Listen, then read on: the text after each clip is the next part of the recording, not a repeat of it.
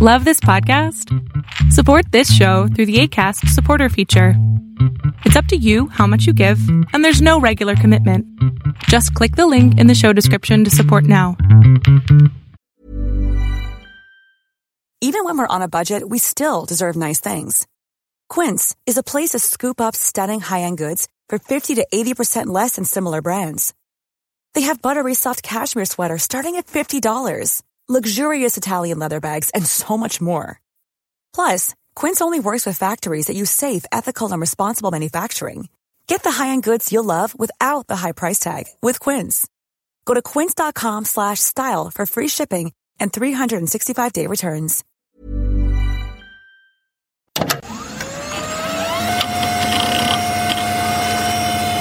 The difference between how we do content moderation outside of China and how it's done in China is that in the US and outside, private companies can print what they want and they have ability to remove what they want. In China, they have to put on the content that they're told to.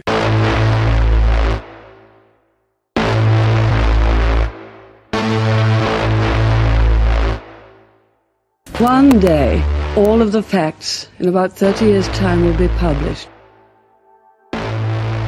When genocide has been carried out in this country almost with impunity, and when it is near to completion, people talk about intervention. They will be met with fire, fury, and frankly, power, the likes of which this world has never seen before.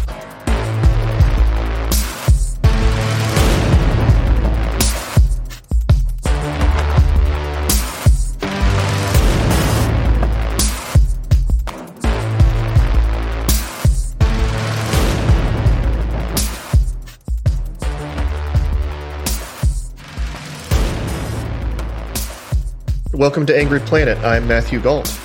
And I'm Jason Field. Well, it finally happened.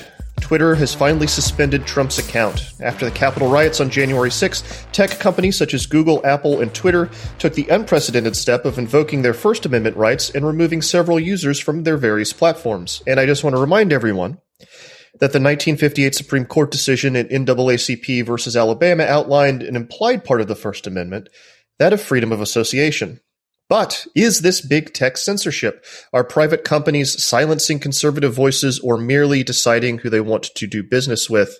And what part does disinformation and the very real consequences we saw play out on January 6th play into that. Is Twitter the new town square or just another site on among a sea of websites? Well, here to help us figure out some of this is Dr. Alexi Drew.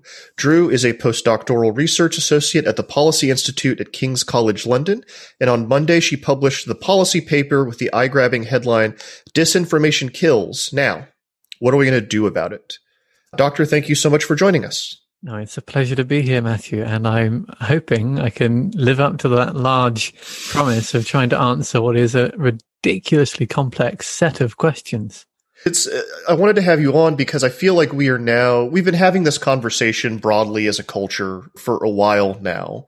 But I feel like there's been this fight between different, it's maybe not even different political spectrums in, in, in America specifically where we have one side that I feel fundamentally doesn't think that online matters or doesn't translate into real world issues. And I think that you've got another side that absolutely knows that it does. And you saw, we saw the fallout of those, of those two different arguments. And one side I think was proved irrevocably to be in the right on Wednesday. This stuff, disinformation leads to real world consequences. That's what happened, right? Yeah, I wrote it in the, I think, closing paragraph of the article that I published earlier in the week is that my other main area of research is cyber. And in the cyber field, we spent years trying to ascribe a human casualty to a cyber attack. And there are varying arguments for and against the level that cyber can cause of an actual harm to a person. And the closest I think we've got was an incident um, in Germany last year where a person who was really in a hospital for medical purposes died while that hospital was under ransomware attack. And that's the closest we've got. And yet on the 6th of this month, we have an incident where, as of now, five people have died arguably with a much closer causal chain to disinformation and conspiracy theories online than any incident of cyber attack has caused physical harm to a person. And I think we've had those same arguments of can the digital influence the physical in both of these spaces? But one of them is now even more certain that it shows that there is a there is a, a crossover from the digital to the physical. And we should have answered the question beforehand, quite honestly, like what do we do about it? And we haven't. I'm hoping that these awful circumstances and what we've seen in the last week finally adds the impetus for us to really start asking what are complicated and difficult questions for a liberal democracy to ask and then does something about it. It's interesting to me, though, that we are dealing with this stuff now after we had the Arab Spring, for example. And the Arab Spring, the whole concept was people were coming out in flash mobs, and it was thanks to Facebook. And I think Twitter was around then. Oh, yeah. It was a yeah. long time ago. And I, I think it's interesting that we didn't come up with a policy till now. See, I think one of the problems of that is that or there's a unique differentiation between the the diverse coverage of these platforms and the target of policy and action that these platforms take. And that I try to always differentiate between different platforms because they are they are very different in approach. But this is a more broadly accurate response. And almost in every case, the most policed, the most well thought out, and the most enforced policy decisions and technical changes happen within the United States and Europe, not elsewhere. We can see massive changes caused the Arab Spring. There's a lot of academic debate about to what extent social media and the internet influenced the Arab Spring. But setting that aside, there was there is a component, undeniably. But even with those obvious lessons, there were almost no real changes to policy or platform technically or user interface as a result of the lessons that we could have learned from that. The only real big changes, technical, UI, and policy, have come from lessons that have been learned within the European or the US context. And it's pretty obvious to see why, because the US is the largest user base, but it's also the home of these companies. They don't really, and they haven't shown much recently, of doing things outside their home base. And that again is problematic when you have people criticizing we've you removed Donald Trump for inciting violence, but what about Duterte in um, the Philippines? What about Ayatollah Khomeini? What about all these other people? Yeah, those people, the people raising that critique are not inaccurate. Yeah, it's spot on. Even when Donald Trump Jr. is like, "How dare you remove such and such?" When these people, are yeah, he's right. I hate to say it, but he's not wrong. Trump should have been removed, in my opinion, earlier because yes, he's been inciting violence on an international level for four years to a greater and lesser extent. But you can't enact that policy in one place and not do it elsewhere. That undermines your argument for doing it for free speech or for public good, your, or content moderation for the greater good, because it's really easy then for the those who are already on the fence or further off it to go, but why one rule for them and one rule for us? And I just want to throw out some data points here since we're talking about them. These are the things that I was thinking about after Wednesday was Arab Spring, I think is, is a good one, but also the Rohingya genocide, yep. which has largely been largely been fueled and organized in Facebook groups in Myanmar. The 2013 attack on the Westgate Mall in Kenya, I believe. And there was another similar attack in 2008. I, I, can't remember exactly where. But I think the, the striking thing about the 2008 and 2013 attacks are that you had people using Twitter to coordinate relief efforts and also Al Shabaab watching those Twitter feeds and using it to pinpoint where to go. Yeah. So you have these communication platforms that, especially if you look outside of America, do have real world consequences. Is there a way to responsibly police, moderate these services and still allow a free flow of information? And do we have any idea what that looks like? See, th- this is the thing that I, for to answer the last question first. Do we know have any idea what that looks like? I would say that we have not certainly reached the ideal. There is no precedent set for the ideal body or institution or group that would do that existing right now. in terms of those who are further ahead in, in the advancement of governance and moderation, Europe has, has certainly led the way, but then the European approach has always been that it should be governments and institutions that decide the public good and what content is appropriate and what is not, and the levels at what content moderation should be managed at. It's ironic that you've now got people quoting Merkel saying that I don't not sure if I agree with the removal of Trump um, from the platform, but she did also state that it's the platform's responsibility to ensure that political speech doesn't cause harm and isn't full of lies. So there's a balance there. I I think the the big issue we have is one of trust, and I think that's what it really boils down to. Is that there are really two parties to which we would normally ascribe trust in moderating and deciding the balance between freedoms and responsibilities and rights and responsibilities. Either we give it to government because they are the duly elected fi- officials that we have instilled the power of our democracies into to act on our behalf, or we give it to private individuals because they understand the technology, it's their platform, it's a private enterprise. And that almost summarizes perfectly the two varying approaches between Europe and the United States, I'd point out as well. The problem is, I think that there are significant divides in our society along the lines of who trusts who. There are lots of people who would trust the government, but the government isn't the one doing it. There are lots of people who wouldn't trust the government, but would trust companies, but the gov- companies aren't necessarily the ones doing it either.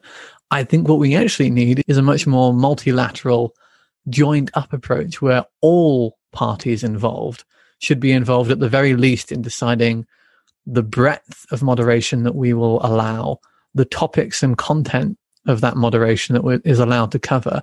And then we should really listen to these platforms about what is achievable and how to technically do it. And we should have academics involved. We should have civil society groups involved because trust is the fundamental thing that has to be in here. Trust and transparency. Without it, it's too easy to undermine. It's in this country, and I don't know about Europe, and I'm sure you do. When the airwaves first became available, when radio started, like a hundred years ago more, there was this whole concept of the public good. We're not going to give you airwaves to broadcast on unless you give over time to news and other services that would actually help the public. So I'm just thinking that regulation isn't new to free speech or working together. So I don't know. It doesn't seem so crazy to me that there'd be some regulation on Twitter. Or is that what do you think that's free speech or do you think that's too limiting? I think it's a really difficult one because as I used to teach my students that we talk, if we go back to the, the, the political philosophies that kind of underpin liberal democracies, and liberalism, or the standards that we go from today, we it's very easy to get hung up on purely the freedoms and rights that come with it, but forget the responsibilities that come on balance with those. And in this discussion, so if you look at Europe, these platforms are held responsible legally already. There are governance structures in place. Germany has a law in effect, which means social media platforms have to remove content flagged within 24 hours. And if they don't, they get fined. So it, it's not something that they don't face in other contexts. It simply is a matter of the nature of the kind of the system in the US is that that isn't applied. It's been left to the companies to do what they believe is right on their platforms. Where in other settings, other governance structures have been applied and they've had to enact on those. It's one of the reasons why I believe one of the larger outposts of Facebook moderators actually are in Germany because of this very law that they've had to scale up to meet their obligations. And likewise, in the, in the UK, if we broaden the social media further in terms of governance and balancing of freedom of speech, we have Ofcom, so the Office of um, Communications and this sort of thing. They're, they are responsible for managing standards of media of all types that go on to the public broadcast. They are the, the means for arbitration of false stories or misprints in news media or standards and quality of broadcast media on television or radio. And there are governance structures that are there in place already to ensure that harm is minimized. And the public good component, again, is what's here. And I, I think what's lacking or what's the problematic component here is that what works for us doesn't necessarily work for the United States. And what works even within Europe, what works for Germany does not work elsewhere. I, my students often got amazed when I said in, in Germany, all Nazi content is illegal. Anything. And they're like, well, what do you mean? That's freedom of speech. I'm like, no, it's, that's not freedom, responsibility. It's responsibility. The Germans simply take it the fact that they have a responsibility to manage speech in a manner that will not result in the harm that they've seen speech cause before in their own past. And that I think is a, a powerful lesson that the Germans have learned very painfully and are remiss to fall back into it. But again, that same lesson is not being translated in the same governance and legal structures in other parts of Europe. And you can look at the resurgence of um, neo-Nazism in Russia. Again, they don't have the same controls and rules. And arguably, potentially, if they had, they wouldn't have been facing the same issue they do now. And the, the concept of freedom of speech as an ultimate, unalienable, and un, unlimited varies across Europe and has different governance platforms based upon that variance. Saying Europe does this, therefore the US can, not necessarily the case, which is why I think that actually a, a more joined up approach across all sorts of institutions and platforms coming together to decide what is right within each regional context is a better approach. Are you talking about like an international governing body of some kind, I, I, or it, like an international moderators association? I think, I think there should be. But the problem with that is, and this is important, is that there will be base standards. Like I believe we have a human rights convention, right? So there are some things that we understand are a, a basic thing that should be protected. And that's a starting point, but not all of the values or all of the breadth decisions about what should and should not be moderated will be the same from one region to another.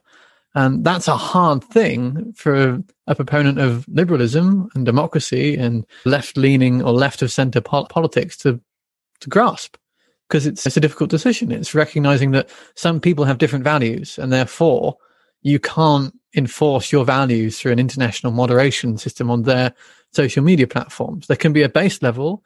You're more than welcome to try and export your values through reasonable discussion and the, the standard means of kind of soft power, but you can't enforce it. You can't just go, this is it, because that isn't liberalism. That isn't left wing politics of any type. That's moderation bordering too far towards censorship and doesn't reflect the fact that we are not one society with no difference. There are variations between us.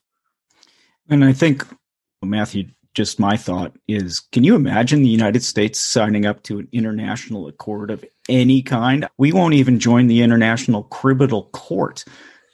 No. yeah. And if it's ban. about posting, absolutely not. Yeah, or the landmine ban. God forbid we even look at the the the nuclear ban that was just passed. You're right. That's just going to be a non-starter in this country, and yet we have an outsized, I think, probably an outsized influence on the way the rest of the world's internet works. Right? Definitely. Europe has has long played its hand by going, look, if we create governance structures here and legal frameworks here, we can change them elsewhere because companies have to do business in this large block. And that has worked. It's undeniably. Look at GDPR, which, you know, is it California that now has a kind of similar, was it Florida? One of the others, I can't remember, has a kind of similar data protection thing going on in, on, on the state level. And all of Europe now has this single concept of data privacy and data protection, individual ownership. And that means that any company that seeks to, even a global company, sometimes it's cheaper for them to enact those standards across their entire business rather than have to have two different types of data management to work within this GDPR platform. Now that's Europe. If the US did it, or anything in this kind of space, considering the outsized leverage they have on the kind of service level layer of the internet, and AWS being a great example in this particular context, that could have significant global impact. All right, Angry Planet listeners, we're going to pause there for a break. We will be right back. A lot can happen in the next three years. Like a chatbot may be your new best friend. But what won't change? Needing health insurance. United Healthcare Tri Term Medical Plans are available for these changing times Underwritten by Golden Rule Insurance Company, they offer budget-friendly, flexible coverage for people who are in between jobs or missed open enrollment. The plans last nearly three years in some states, with access to a nationwide network of doctors and hospitals. So for whatever tomorrow brings, United Healthcare Tri-Term Medical Plans may be for you. Learn more at uh1.com. Hey, it's Ryan Reynolds, and I'm here with Keith, co-star of my upcoming film, If, only in theaters May 17th. Do you want to tell people the big news? All right, I'll do it. Sign up now and you'll get unlimited for $15 a month in six months of Paramount Plus Essential Plan on us. Mintmobile.com slash switch. Upfront payment of $45 equivalent to $15 per month. Unlimited over 40 gigabytes per month. Face lower speeds. Videos at 480p. Active Mint customers by 531.24 get six months of Paramount Plus Essential Plan. Auto renews after six months. Offer ends May 31st, 2024. Separate Paramount Plus registration required. Terms and conditions apply if rated PG. Welcome back, Angry Planet listeners. Thank you for sticking with us. We do now have the whole concept of the private space hosting. You're talking about AWS, which has just banned Parler, which was the alternative, conservative alternative, I would say reality alternative to Twitter. And the argument that's being made, I wonder what you think about this, is that if a private company won't provide a platform for hate, somehow they're influencing free speech. They've hurt someone's free speech rights. So, if I'm right, the owner of Parler used the town square kind of example. It's a really old concept of of a public service good. Like people should be able to say what they want in the town square without repercussion or limitation because it's a public space. It has, it's a freedom. It's the implicit concept. We have um, Speaker's Corner in the UK and on Parliament, for example, where you can just go and shout out whatever you want about politics. It's a long-standing tradition, and there were actually quite complex traditions around it. And this, I, I can see the appeal, but the cynic in me is that's a great metaphor that doesn't work. Like when I go and shout on on the corner, on uh, Speaker's Corner, I'm not also starting a fire in the Parliament building or inciting people to do. And it's not likely that they will, even if I do try and convince them to do it. Whereas some user, some users, and particularly those with larger followings and legitimacy outside of the platform, like political figures, them doing that would result in that, even if they were in the town square in a physical space. Just if you want to, if you really want to, look at Trump's speech prior to the actual invasion of Capitol Hill on the 6th, right? What gets me from that is that if we take that metaphor physically, as trying to suggest we do, I can guarantee you that if someone stood in the middle of their town square and incited a mob to go and burn down the village, then someone should probably have stopped them before they got there. And yes, I think of, of all the kinds of moderation that we've seen come out of the last four days, the AWS example, the censorship at the service level of the internet, that is the one which bears the most problematic component to me. And if there is any group that we, any group of or type of private industry that should probably have a more, a more, a closer relationship with government to decide when this is appropriate, that is the level that should. Because that's not a matter of even, it's even on a different level to Google and, and Apple going, look, you just can't download from our store anymore. Because in Google's case, you can sideload an APK and that doesn't matter. You can still get it you're not actually completely cutting it off. But at the AWS level, that's it. It's gone. There's no recourse. There's no alternative. That's the equivalent of black bagging the person on the town square and walking off with them and kicking over the footstool and rubbing out all trace. Now, that I think is something that should not be, and this comes back to the trust component. That is not something that should be a private company's sole decision. Now, it's but not we're illegal. not denying them. We're not denying Yeah. access to the backbone of the internet. We're denying them access to private servers. But this, Why- this is if the- there's this a business model, I'm just I- this is I'm not sure I believe this, but if there's a business model for these websites, why can't they start up their own servers? Come on. This is this is the problem with it is that we've reached the point that these kinds of services require such a high level of technical investment to make operate at the scale they need to that there is essentially nowhere else for them to go. And that's the problem here. So we're taking what's happened is the censorship and moderation component of our question on our problem has butted up against the problem of technical dominance and monopoly. And what that has created is this space in the middle where, don't get me wrong, I completely agree with the removal of uh, by AWS of Parler, but that does mean that because there is no other alternative, Parler will never be able to compete on the same level. Yeah, they could make their own servers, sure. It will take them a long time. It will be much more expensive. Also, like it, there's a lot of other components to the cost of setting up these kinds of things that people most often kind of brush over. The benefit of AWS as a service provider is you don't actually need that great level of technical skill to actually get that kind of service doing because a lot of it is straight out of the box workable. Video streaming is, can be provided on demand as well without actually having to build that infrastructure yourself.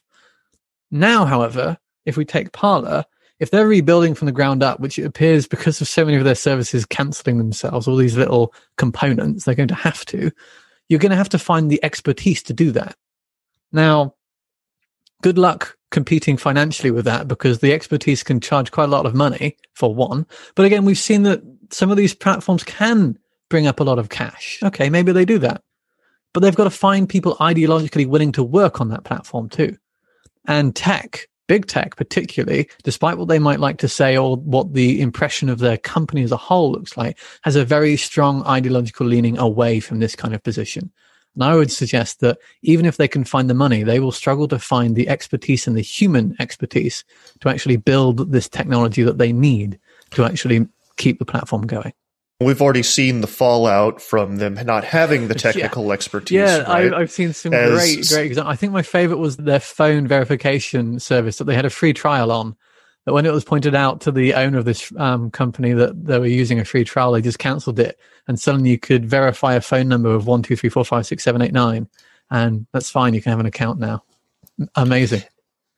Yeah, and the just to put a little bit more context on this, if you wanted to be verified on the service in the way that uh, you can get verified on Twitter, you had to provide them with a driver's license and I believe your social security yeah, number. Front and back of the driver's license and social security number. All of which has now They're, been logged 80 terabytes or so of data.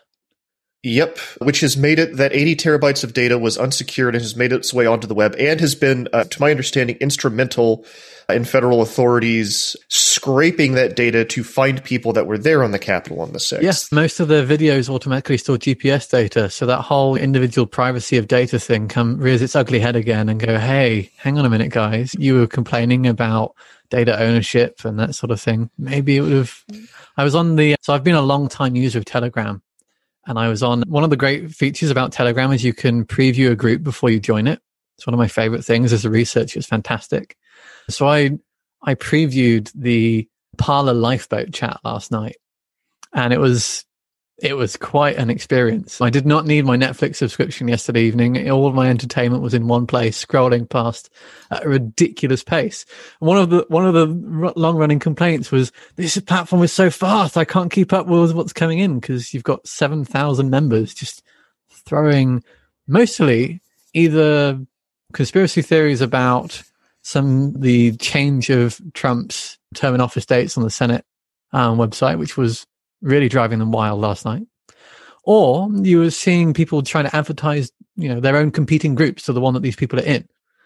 And what really struck me is that, you know, this is, there's a lot of research being done into what happens when you deplatform um, radicalization pathways or accounts.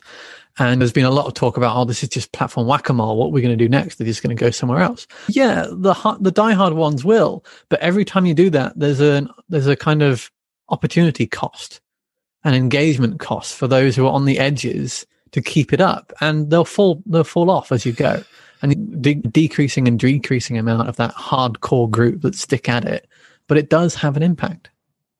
It's funny you say that because one on the sixth, and then that was it the seventh that they finally Trump the Twitter finally banned him. I think it was late. I yeah, I uh, I was on the I wanted to get on the website the Donald, not yeah, the yeah, Reddit the, the one that sub, appeared so the sub Reddit banned the Donald. Yes, yeah. exactly.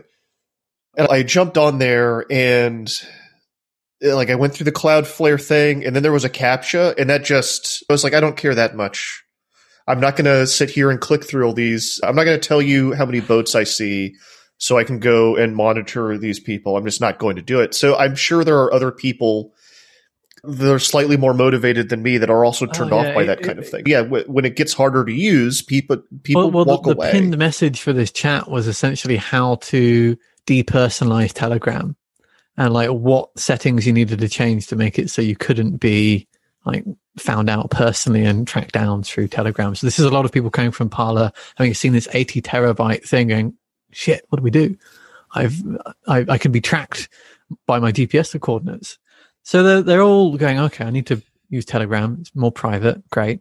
And one of the very first things on this list is do not use your first name or photograph.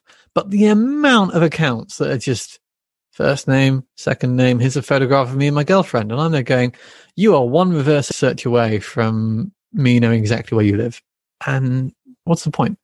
Like, and it's that level, it's that component that I think really will over time mean that those more and more accounts drop off because there's an added cost. Every time you go for more privacy, you give up utility in terms of how what you can get out of an app, but also you generally have to do more to be private. And I don't think the vast majority or the, the same size of these members are going to be willing to do that. Something else I've been thinking about is that it feels like do the conservatives are they starting to have the right of it because it feels like they're complaining about censorship. They say these big tech companies have too much power, which I actually do agree I with.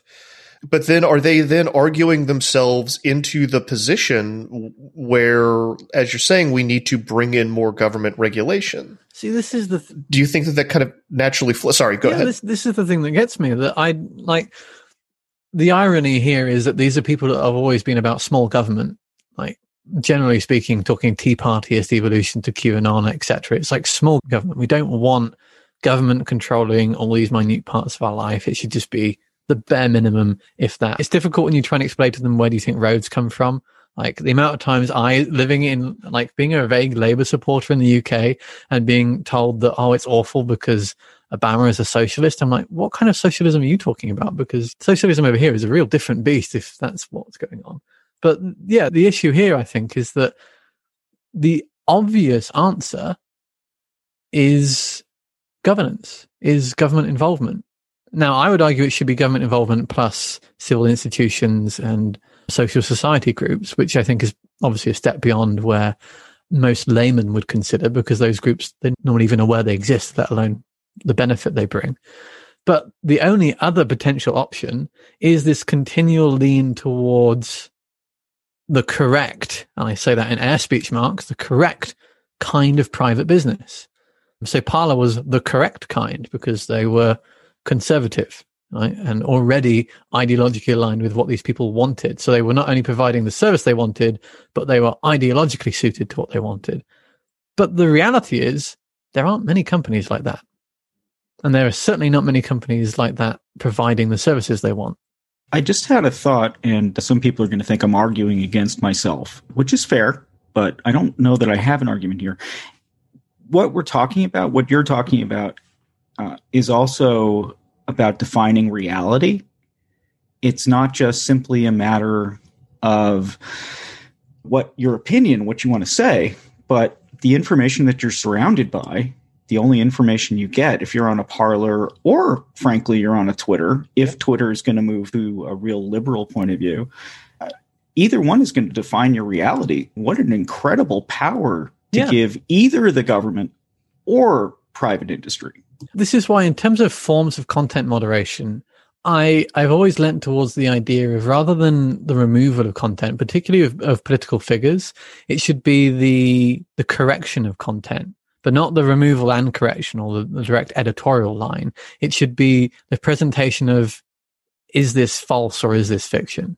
Or is this false or is this true? So when tw- Twitter started labeling Donald Trump's tweets, I think that was a good thing. I don't think they were clear enough in their language. I think there's too much kind of sitting on the fence when you're going, oh, the, these election results are certified, et cetera, et cetera. No, call it a lie if it's a lie.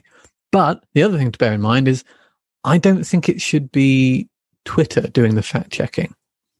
I th- there are plenty of independent fact checking organizations that have good practice, that have experience, and that have legitimacy and connections to be able to carry out the kind of research required to actually make sure that the information we're seeing, whatever its ideological starting point, is accurate. The facts behind it are accurate or not. But different platforms have taken a different approach to how they do fact checking and who they get to do it. So Facebook does use independent fact checkers, but they can't fact check political speech from politicians, which is ridiculous. Twitter doesn't, they do it in house. But I, I think independent fact checking is an important way of dealing with this. Censorship or deplatforming, as we've seen with Donald Trump, that should be the very last step in a kind of amplification or a kind of process towards content moderation of extreme danger or risk. It should be there as an option, but it should not be the first one. And if it's done, it should be done transparently and equally to everyone coming under that same kind of remit of rules. Otherwise, it has limited legitimacy. And that's the problem again trust. But if we can no longer agree on what facts are, if we're oh, yeah. dealing with the big lie in the classical sense, in the Goebbels sense of the big lie, people just simply. How do you find a fact checker that all sides can agree is generating facts? Yeah, I, I think that in this sense, one of the most important things I think to do is actually to try and educate on how fact checking works and why it's done. I've seen a lot of people when doing this kind of research and the work that I do who are very quick to go, well, yeah, but how did you fact check this? Did you just Google it? Or, you know, did you just copy this from here? Or who are you working for? Who paid you? make it really clear who did. So there are plenty, for example, if you look in outside of the US context, there's India Check, for example, in India. Or I think there's Africa Check as well. There's a few, there's lots of smaller organizations in particular regions. And all of these, many of them, in fact, have signed up to a single network of fact checking kind of organization that have set standards of where does your money come from? What's your approach? How are you funded? How you, how do you explain each thing. And I also think perhaps one way around this problem was would not be have one single fact checker checking each fact. It should be a series of. And then if you like, and you really want to question it, you can look at how those were scored in more detail. So Facebook, I believe, allows you to do it in some of your posts where you can see how was something scored by different fact checking organizations that worked on this particular issue. But it, this is fundamentally, I think what we what we have as a problem here is that there is no short term solution. There's no UI change or quick t- change to an algorithm which is going to solve the big lie problem, because that for me comes down to education, sadly, and that is not something you change overnight. And if you want to look at places that have done better, these are places that have had digital literacy and critical thinking skills as part of their education systems for decades. And funnily enough, they don't find themselves in the same place that we do now. Yeah, I think that's a big part of it. I think we, we all have to take a step back sometimes and remember how new and revolutionary this new communication technology is. I think use the amount of religious war and violence that followed the invention of the printing press, I think is instructive. So I think we it's going it may take generations before we figure all this stuff out and figure out what works and how to balance moderation and free yep. speech. I, I love the fact that you, you brought up the printing press because it comes back to one of my favorite kind of my own personal research projects when I was a kid. I was given the option of studying like writing a coursework piece for my A levels, which is just before like college level for your American viewers, where you could essentially write on whatever you wanted. And I just read this book on a kind of alternative history of Vlad Dracula and Vlad Tepes. It was a basis for him. And I decided I wanted to do an actual history paper on the reality of the kind of man behind the myth. And there was so little history done on this guy. But one of the things I found really fascinating at this kind of 17, 18 year old me was that one of the reasons why Vlad's myth had lasted for so long, even bef- until the point where Bram Stoker came across him as to be the eponymous Dracula, was that yes, he'd done some awful things, but then most rulers in the 1400s did some pretty terrible stuff. But one of his, one of essentially his vassals decided they really didn't like Vlad and wanted to ruin his name for all of Europe. This printing press thing had come along. And so what he did is he printed thousands of pamphlets about the awful things that Vlad Tepes had been doing in Wallachia during his reign and spread them all through Europe to the point that they were only matched or beaten in kind of their their commonality among the public who could read by the Bible. And it's no that it's therefore completely unsurprising. Hundreds of years later, Bram Stoker comes along and goes, This awful man, he'll be perfect. And I think that is a very similar problem we now face. We don't have hundreds of years to work out what the damage or what the issues can be caused by this new form of technology. The awful reality is that we have had time. We have been having these discussions for quite some time. But it seems that the impetus has not been there. The realization of the actual risk posed has not actually percolated through to those who should be going, yeah, these are difficult questions. We should actually answer them and then do something. What they've done is gone, yeah, these are difficult questions. I'm sure we can put that off and just take your time and work on it. We don't have time. Quite frankly, we, it, the time is now. The time was 10 years ago. We didn't do it then. We definitely need to do it now. Well, and the cynic in me tells me that Jack Dorsey and Mark Zuckerberg probably understood that Trump and people like Trump are good for business. Oh, yeah. I think one of the, the biggest, I had a lot of journalists ask me this week, did platforms do enough? And I think, I think it's, I come back to something I said earlier that all platforms are not equal. I think some have done a lot more. Some have been better at recognizing the responsibility they have that comes with the platforms that they have created for themselves and the wealth that has come from that. Others have done, have realized it less so or later on. But one of the things that really struck me is particularly from Facebook's point of view is that they released this statement of these are the changes we are making to how our groups now operate as a result of what happened on the 6th. So things like actively moderating hate content and incitement on group posts. Great, fantastic. You've turned the dial up that says, or turned it down going, how much is acceptable in our groups? You've had that capability all the time then. Why now? Why do it now? I mean, what changed? The answer is everyone else started going, we need to do something. And it became this kind of one upmanship of who can show that they've done the best and the most. And don't get me wrong, I agree with the outcome. Like, I find it hilarious that like places like Shopify have banned Trump's t-shirt platforms and etc. That's great, but it shouldn't have been done as a result of potentially attempted insurrection in the United States of America.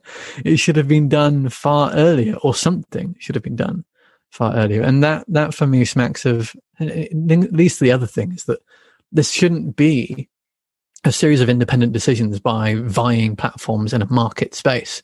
This should have been all platforms coming together and go, this is our problem. It's not just Facebook. It's not just Twitter. It's not just Reddit. It's not just Wikipedia. There's a range of different platforms here. It's all of our problem. And we should work together on a single effort, on a single drive to do what is best for our users. And I don't think they've done that. All right, I've got I have three more questions. And often an argument I hear from my libertarian leaning friends is that we can't moderate this stuff too heavily and you shouldn't deplatform people in part because if you've got the Nazis out in the open, you can monitor the Nazis. What say you to that? Yeah, there's a long standing thing about if you, from a law enforcement perspective, that the, the benefit of open social media platforms is that people do things in the open and that means you can see what they're doing. It's easier to trace. But from the opposite perspective of your libertarian friends, from my acquaintances in, in the security services, I can guarantee that they can still find them.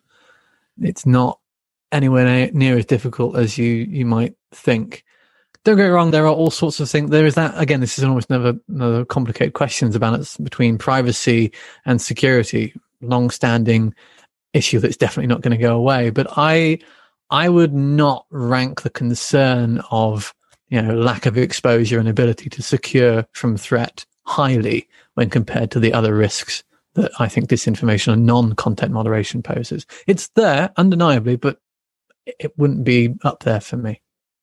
How do we avoid, as we are entering into this new world where we are talking about moderation more, how do we avoid ending up in a, in a situation like China or Russia where you can't talk about Tiananmen Square or you can't there are things that just aren't done and that you do have to make sure that your servers are located on government property as in Russia this kind of thing. How do we avoid all of that? This is where I think that we need to make sure that when I talked about this kind of conglomerate of different interest groups involved in how we not only how we do content moderation but what is what's the breadth what's the goals they shouldn't be this is not a this should be a joining of equals it shouldn't be government has final say and total say to overrule the lot. There should be a balanced and joining of equals. The difference between how we do content moderation outside of China and how it's done in China is that in the US and outside, private companies can print what they want and they have ability to remove what they want. In China, they have to put on the content that they're told to.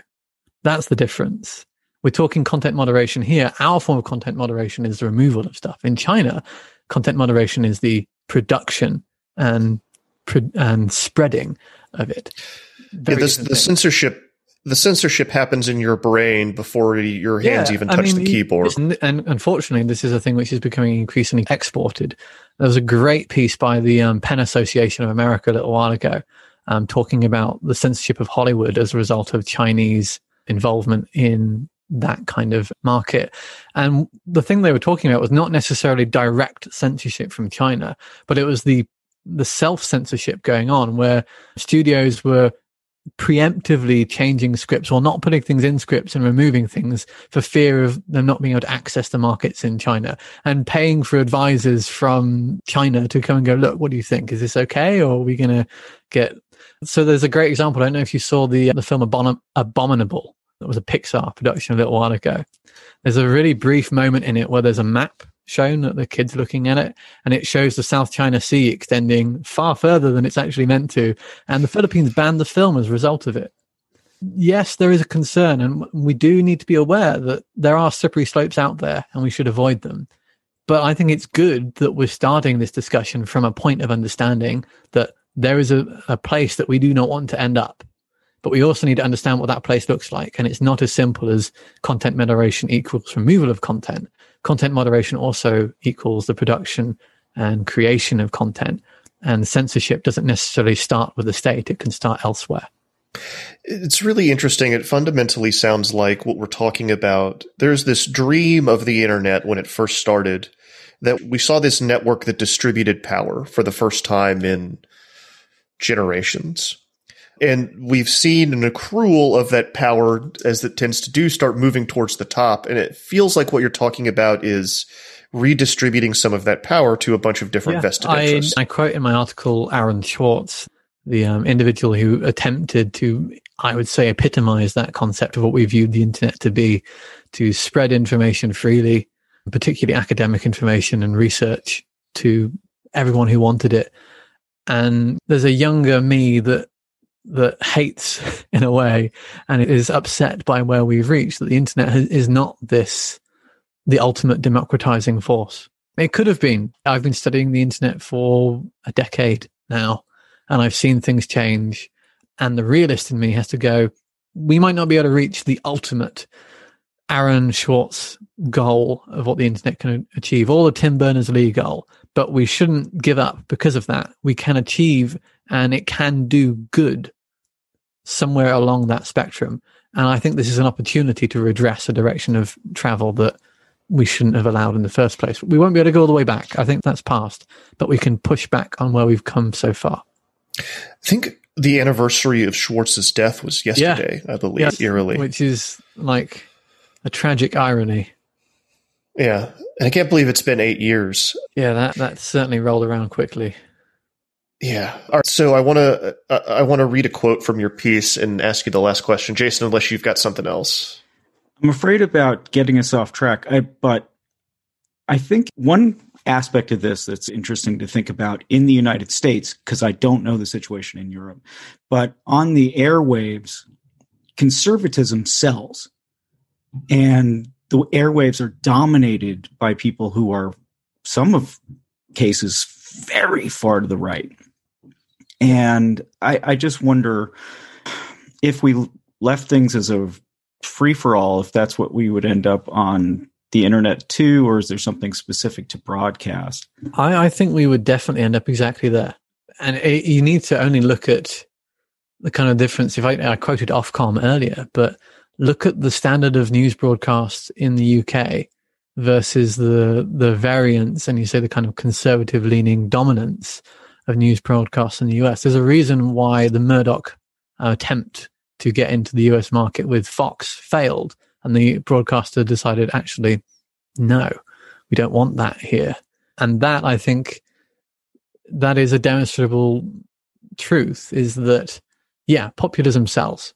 Populism is attractive, but it's the same like bad news sells too. And that's, I think it's almost the same. There's a similar dynamic going on here. And I, I think that if we didn't do something to impart standards of not just the type of content and the connection to fact rather than fiction on social media, but the content which is actually for the public good rather than for private interest. I do think that social media and the internet would go in a very similar direction. And we have already slipped that way in all sorts of other ways. Yeah, I, I think it unfortunately would. So this the this quote from your paper we have a clear causal chain between online conspiracy theories and disinformation and the deaths of five people due to the riots on Capitol Hill. There is a lesson here. We need to learn it. What is the lesson? The lesson, I think, is that what we've done so far, the status quo, has not worked. And we need to recognize that and realize that if there is any time to correct the status quo and create a new way forward, it's now. Leaving it any time longer is simply going to see us back seeing these kinds of events again and again. Dr. Alexi Drew, thank you so much for coming on to Angry Planet and walking us through all it's of this. It's been a pleasure. Thank you, Matthew.